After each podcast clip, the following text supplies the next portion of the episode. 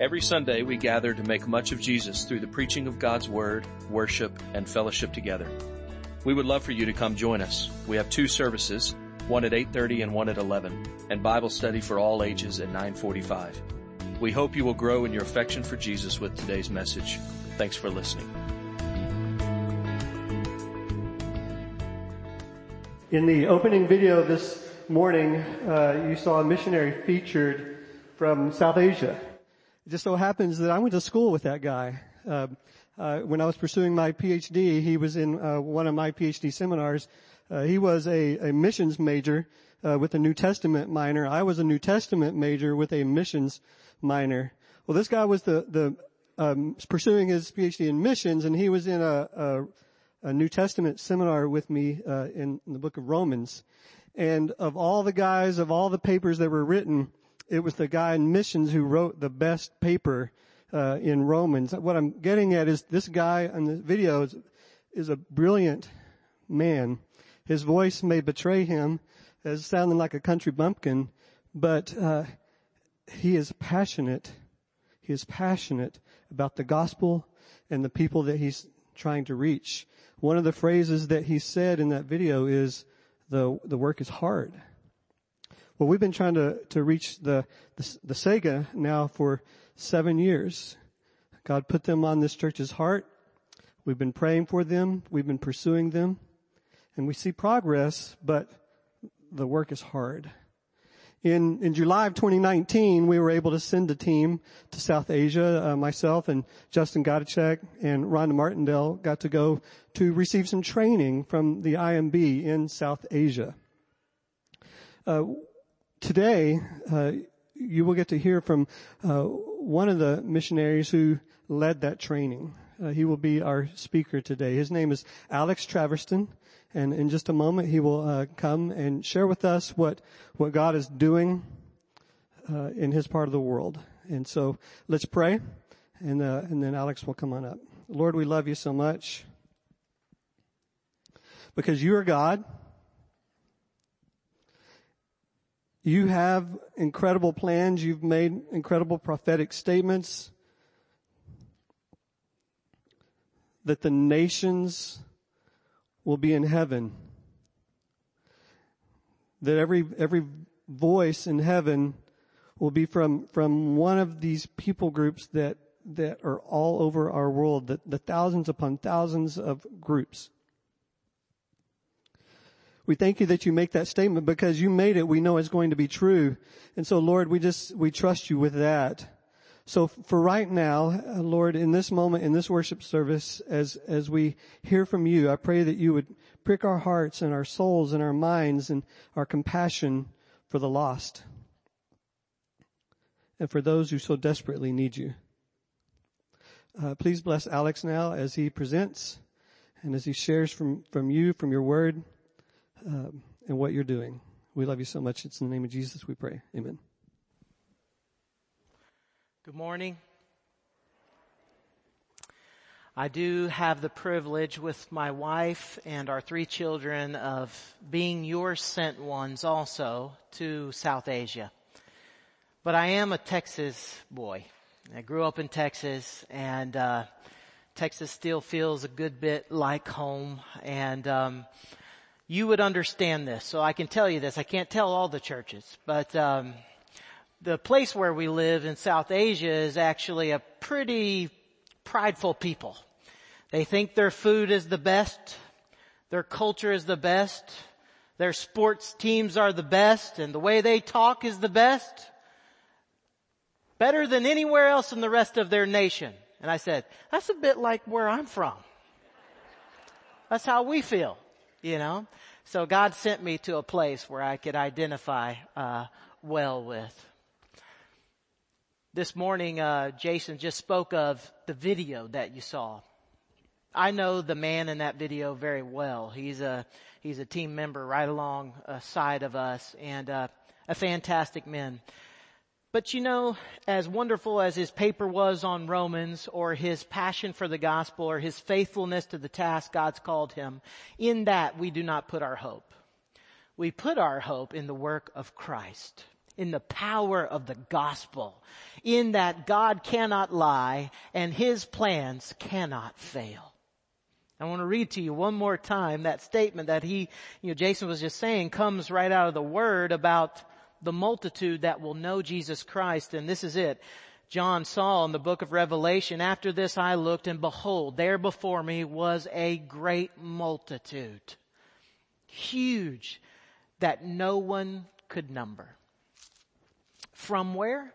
From every nation, from all tribes, peoples, languages, where were they? Standing before the throne, before the Lamb. Who's that Lamb? The one who was slain for us. And they were clothed in white robes and palm branches were in their hands and they were crying out with a loud voice, just what we've been doing this morning. Man, salvation belongs to our God who sits on the throne and to the Lamb. And they go on and on praising Him, which we've gotten to be able to do this morning, right? We praise Jesus. He saved us. I mean, if you knew me at 21 years old and I'm 20 years and more past that now, you wouldn't believe the transformation that happened in my life. Christ has the power, it says even in the song that we sang this morning, born to give them second birth. That's what I needed. And that's what the Lord gave. None of us in here are born Christians. In fact, one of the things that separates our beliefs from those around the world is you cannot be born into it. No matter if your father's Billy Graham, you're not a Christian when you're born to his family. You must be born again into a living hope through the gospel of Jesus Christ, which is that God did what we could not do. He came on earth and was tempted in every way and lived a perfect and holy life and he died a death that you and I deserved. Volunteered his life out of love for you and for me. It never gets old news. It's not old news. It's good news. Right? And if we place our faith in him, he actually transforms us. He gives us second birth. He begins to transform us into the image of His Son. Not only that, but He gives us more of an abundant life and a peace that the world does not know. A joy and a hopeful expectation that all the things we realize in the world that are wrong will be made right. Amen? And as great as Texas is, it's nothing of where our inheritance truly is, right? Our heavenly home. It is pretty good, but it's not anything like what awaits us. He is born to give second birth and there's a slide that, uh, little slideshow I have here and I want to show you a picture of uh, a famous river uh, where people in our country go to receive cleansing, to offer themselves, to be purged, to hopefully receive forgiveness. And that slide will come there up on your screen and you can see these people. Look at the throngs of them. You remember that vast multitude? There they are one of the amazing things about the area where we live, in fact, the country where I serve and a family from your church serves is, is that in that country, well, one in every five people on planet earth lives in that country. One in every five people on planet earth lives in the country where we serve. And you see that picture on the screen and you just see the myriads of people. You can leave it up there if you want. And there they go, desiring with all their heart to, to be right with God, to maybe receive His cleansing and forgiveness. And what we carry is the good news that actually what you were unable to do, God made a way for you. If we could go back to that slide and the next one, I just want to tell you a little bit more of the reality. We have the promises of God in the scripture. We just read it. But there's also a current reality. And if you see there, you'll see a picture of South Asia on the next slide and it tells you the amount of unreached people groups. That's a video we can't show. So one more there. 1.7 billion people live in South Asia. And I hope this will help you to understand what population growth is like. That number will go from 1.7 to 2 billion people by the year 2028. Now, if you're doing your math right, that means we'll add basically the population of the United States in the next eight years. Think about that for a moment. It is mind boggling. And not only is it just so many people, but as the next slide began to show there, the unreached people groups number nearly 2,000. Still many of those we would call unengaged. We don't know of a single believer among them or anyone who's trying to reach them. In fact, thank you um, to this church for being willing to say, yeah, though we live in Texas and we do our ministry here, we also want to be a part of what all of history is moving towards. You know you're doing that, right? All of history is moving towards the end to which I just read in Revelation, and God will not fail in fulfilling this. We get the privilege of participating in it. And this church has participated in one of those groups in that area hearing the gospel for the first time. Some of the people from your church body have been able to go into the homes in the villages for some of those people with some national brothers and sisters and share that good news for the first time. Praise God. Are you glad for that? In that do you rejoice? That's you cooperatively together. But did you know the area where you guys have gone before? There's still 90 unengaged, unreached people groups. Still 90 more just in that language belt, that one couple of states together that share the same language because there's so many languages there. There's still 90 that are unengaged, unreached. Now God says that He's not slow in keeping His promises, but He's not returned because He's patient for those that are in the world. And make no mistake, COVID or not, He is accomplishing His vision in this place. In fact, I just want to encourage you that in an area where I worked, there was uh, 220 baptisms in the first two months of this year. We were super excited about what was going to happen. And then COVID hit and we went into the strictest lockdown the world knows. And at the end of that lockdown, the end of 100 days, I didn't expect to hear many reports. And do you know what happened? The ministers, the, the leaders could not have any mobility in their villages, but the lay disciples, just like you, lay ordinary believers who were doing the will of God among their families and among their villages there, saw 354 people baptized in the tightest lockdown the world's known. They never went to a church building. They didn't get to dunk them up there, but they found some water.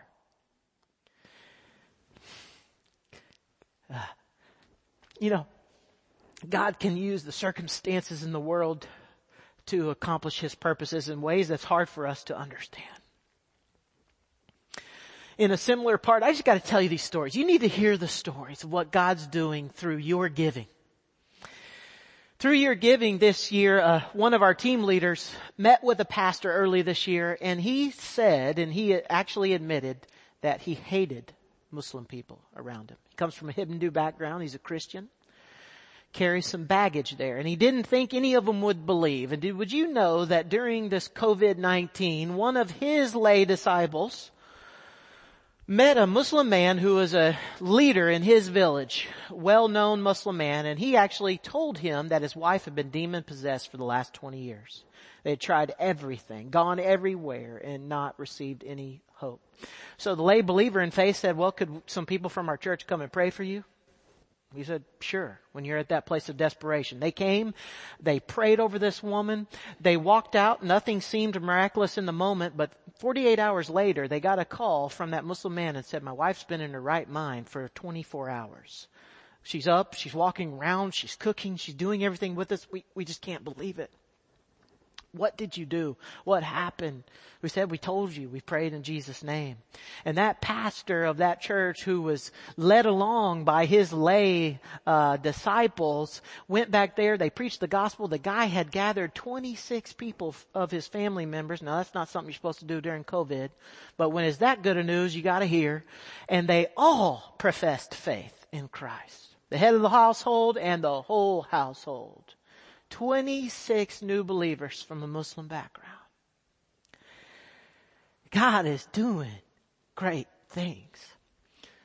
And when you give to this offering that you're giving to in this season and to your regular global missions offering, you are investing in something that is worthy of our investment in these last days. You know, in the last days in Matthew 24, 25, Jesus said that the gospel of the kingdom will be preached in all the world as a testimony to all peoples and the end will come. He also said for us to be alert and to be at work and to invest our gifts and our resources our prayers, our time.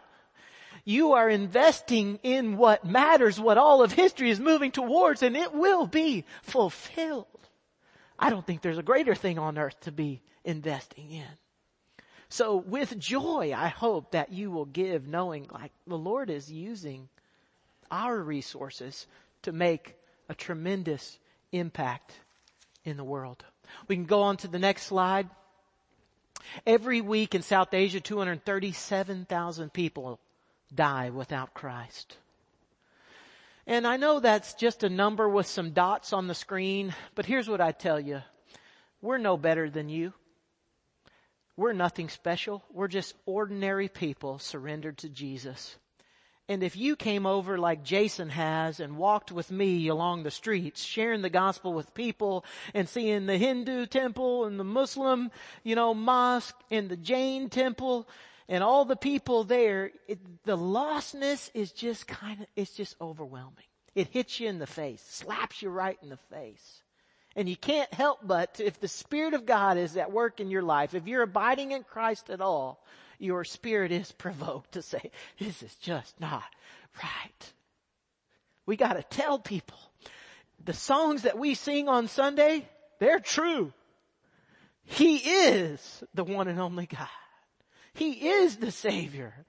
And if we sing those songs on Sunday, we, we also gotta tell the people out there who are not in here that He came for them too. Right? Isn't it? I don't know the people where you have influence in the world, but I can't tell them. You can. Next slide. You know, um, I just want to show you something real quickly. At the top line, you see a big long blue line. Do you see that at the top? That's India. That represents the number of basically the least reached peoples on earth. So comparatively in India and South Asia is the next one together. If you combine those, more than half the world, about 70% of the least reached peoples on earth live in South Asia. It is the greatest concentration of lostness on earth. The next slide will show you a little bit more about the distribution of those people groups and it shows it you see how America over there to the left is so small? It's like, where did it go? It's just like these tiny lines. Well, that's because the amount of least reached people groups in this part of the world is very little. And so what this graph is showing is, is it's blowing up Asia. South Asia because it shows you that's where the majority of those people groups are. It's trying to show you a different kind of uh, picture in your mind. Now to the next slide. This one shows the distribution of cross-cultural workers. So where are the workers in relation to if we were to put that in relation to size. So America's back again and South America and Africa even. But you see Asia, Asia just shrunk. So we have these two things going on. We've got the greatest concentration of lostness on earth, but the greatest disparity in sending. Meaning, among the world's least reached peoples, we have the least amount of workers sent. You understand? That's why it's so important that you've commissioned a family to go live there full time, that you guys take short-term trips there. You're investing in the greatest concentration of lostness on earth. Thank you. Thank you. Come back. Come more. Tell other churches that you have influence to come to pray for these peoples. Next slide. This is just shows you the relative need of cross-cultural workers among the least reached peoples. And as you can see, that South, Southern Asia and Central Asia part have just blown up. And comparatively in North Africa, North America and South America, it's very little. That doesn't mean that the lost people next to you are without meaning. Not at all. But it, what it means is you are here. you can share. I did a little research and I, just, I think it's my privilege to get to tell you these things is that there's a church in the area where I live up in Dallas that has 217 paid staff members for 11,000 people in attendance on a Sunday. It's not wrong. I'm glad they have the resources. I'm sure there's good needs and they're doing great ministry. But to put it into a little bit perspective, the IMB with partnering organizations seconded or joining us, so they're not even all fully funded from the IMB. We have 199 workers, full-time workers, for 1.7 billion people. So you can just get a little bit of the perspective. Next, uh, there, the slide shows you a, a, picture of kind of the area where we live and where um, you as a church have gone. That South India part where you've gone and been a part of saying, God, here we are. We're your servants towards this end. And then the next slide shows a scripture that I love so much. And it backs up, not, I read to you Revelation 7, but if you back up in Revelation chapter 5, verse 9 actually says, and they sang a new song saying, worthy are you to take the scroll and to open its seals, for you were slain and by your blood you ransom or purchased people for God from every tribe and language and people and nation. So later, a couple chapters later, we see all these people from these different tribes and tongues and languages worshiping the Lord and the Lamb who is their Savior. But here it backs up and tells us a little bit more about how. It's because they were purchased by His blood. Nothing that they could do on their own made them worthy. They were bought with a price. You and I. That's us. We are not our own we belong to God. Without His sacrifice, without His work, we would have no hope. But not only that, not only are we saved, not only can we praise God, the next slide shows us something that He also purchased us for. And you have made them a kingdom and priests to our God, and they shall reign on the earth. First Peter says it a different way to all the people and believers who were scattered among all these places. He said, you are a holy nation, chosen by God, a people for his own possession that he purchased. You are his royal priests, that you might proclaim the excellencies of the one who called you out of darkness into his marvelous light while you have breath on earth in the small window that you have, you are the Lord's priests. Remember who it was that led those people to faith and got them baptized in those villages? It wasn't the leaders. It was everyday, ordinary priests doing the will of God. And if this country is going to see a revival, and if the country where I live is going to see the unreached peoples reached, it's going to be because ordinary, everyday believers worship Him and proclaim Him and say, this is my identity. So I want to encourage you today. And maybe you're feeling a little bit of conviction. And you know, the amazing thing about God's conviction is, is it's not for condemnation. There is no condemnation for you in Christ Jesus. Hallelujah. Woo! But he brings conviction so that you'll live in the joy of what he's created you for. Part of your identity is not that you're Texans or that you're Christians, it's also that you are God's servants. You get to be his priests. Wherever you work and among your family members and on those sports teams and in those clubs that you're a part of, wherever God has you and wherever he may send you, you are his priests. I think there's the final slide there. Maybe next. And go, you can go on to the next one. Oh, I'll keep going. Sorry. And this is a picture of um, South Asia where probably about a few hundred thousand people were gathering in the streets, praying, to Allah, hoping that He would hear their prayers. And just to bring this home about being purchased by your blood, did you know that the Muslim people that you prayed for today that were on the video, um, they have to pray five times a day. It's one of the procedures to which they hope to get the grace of God. If they don't do a, a, ritual washing before they enter into the prayer, their prayers will not be heard. They cannot be accepted. Why? Because they believe when they go into worship, they're going into worship this holy God and He's pure and they're not. And if they don't cleanse themselves, then He, they can't even be in His presence. The troubling reality is, is that sure, we can wash the outside pretty good I can get all that off. But what about what's in here in my heart? When Jesus says that He purchased us by His blood, that is the only true cleansing that can come to anyone on earth and we have the good news. We know the message they need to hear.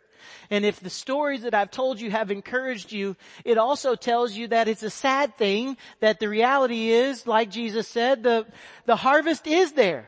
It is plentiful. The problem is still the same. The workers are few. Those who belong to Christ are not walking in their identity as priests, not to the extent at which we would hope. The problem in South Asia among all the unreached people groups is not that the people are unwilling to listen. It's that they're not hearing this good news. So this summer, as you celebrate Christ, that He came for you, when you give and when you pray, man, you're getting to be a part of the incarnation the good news making its way to those people right there on the screen. I want to pray as I close today and just rejoice with you that God is fulfilling His promises and that He has purposed to use us. Yeah? And that He would make our hearts generous and focused to think, Lord, in these last days, would you help us be good stewards of our prayer, of our resources, even of our lives? Wherever He might send you to proclaim the good news, here in Belton, across Texas, to the ends of the earth, let's just ask Him and tell Him we are willing. Would you pray with me? Father, thank you, Lord in heaven, that um, you have saved us. You came for us, Lord. You did what was unimaginable. What king would leave his throne and come to serve those he's created? Not only that, but to give his life as a ransom from them. What they deserve, you would took on yourself. A painful and brutal death that we might have peace with you, reconciliation. And we know it's out of your great love for us that you've done this. Lord, thank you that you caused us to be born again, but you also made us a kingdom of priests. Lord, today I pray for the people in this room that their hearts would be stirred to share the good news about Christ coming into the world this Christmas season with those around them. And they would not bow to the fear of their own ineffectiveness or to maybe I don't have enough knowledge. They would say, Jesus, you are Lord and these people need you. I'll take a step out in faith. Give me courage to overcome my fear. Lord, in this room, maybe there are some who would one day be sent, sent out of this city to another place in this country, sent to the ends of the earth, Lord, stir in their hearts that they would say yes to you. And Lord, you have given us an abundance of resources and an ability with time still remaining to pray. Lord, would you turn people's hearts in prayer to the least reached nations? Would you open up their hearts of generosity to give so that the thousands of unreached peoples could get the gospel. Lord, we thank you for the testimonies of what you're doing. You are faithful. You are saving people in the masses. You are doing the miraculous, God. You are, you have never changed. You are still doing it. God, we ask you today, Lord of the harvest, to send out more workers to these fields. Would you, Lord, even use our prayers and our gifts and our going, Lord, to fulfill your purposes, Lord send out the many more laborers In the name of Jesus, amen. I got one final thing that came to my mind and I hope that I'll be okay. You live near Abbott, Texas, don't you? Does anyone know where Abbott, Texas is? It's not too far away. Do you know someone who's from there? Willie Nelson. On the road again, right? He's in his late 80s. Did you know that? There was an article I read about a year back. It said, I don't know when it was, but it said that uh, as long as my body and the bus will keep carrying me, I'm going to go on. I don't know, maybe he's 87 years old. He's still doing what he loves, what he feels like gives life, and what he feels like may help others. You have Christ. It doesn't matter if you're 18 or 87. I hope that you'll say, Lord, here I am. As long as my body allows, my mind, let me be your servant. Thanks for letting me share this morning. If you would like more information, visit our church website at www.fbcbelton.org or call our church office at 254 939 0705. We are located at 506 North Main Street in Belton, Texas. We hope to see you soon.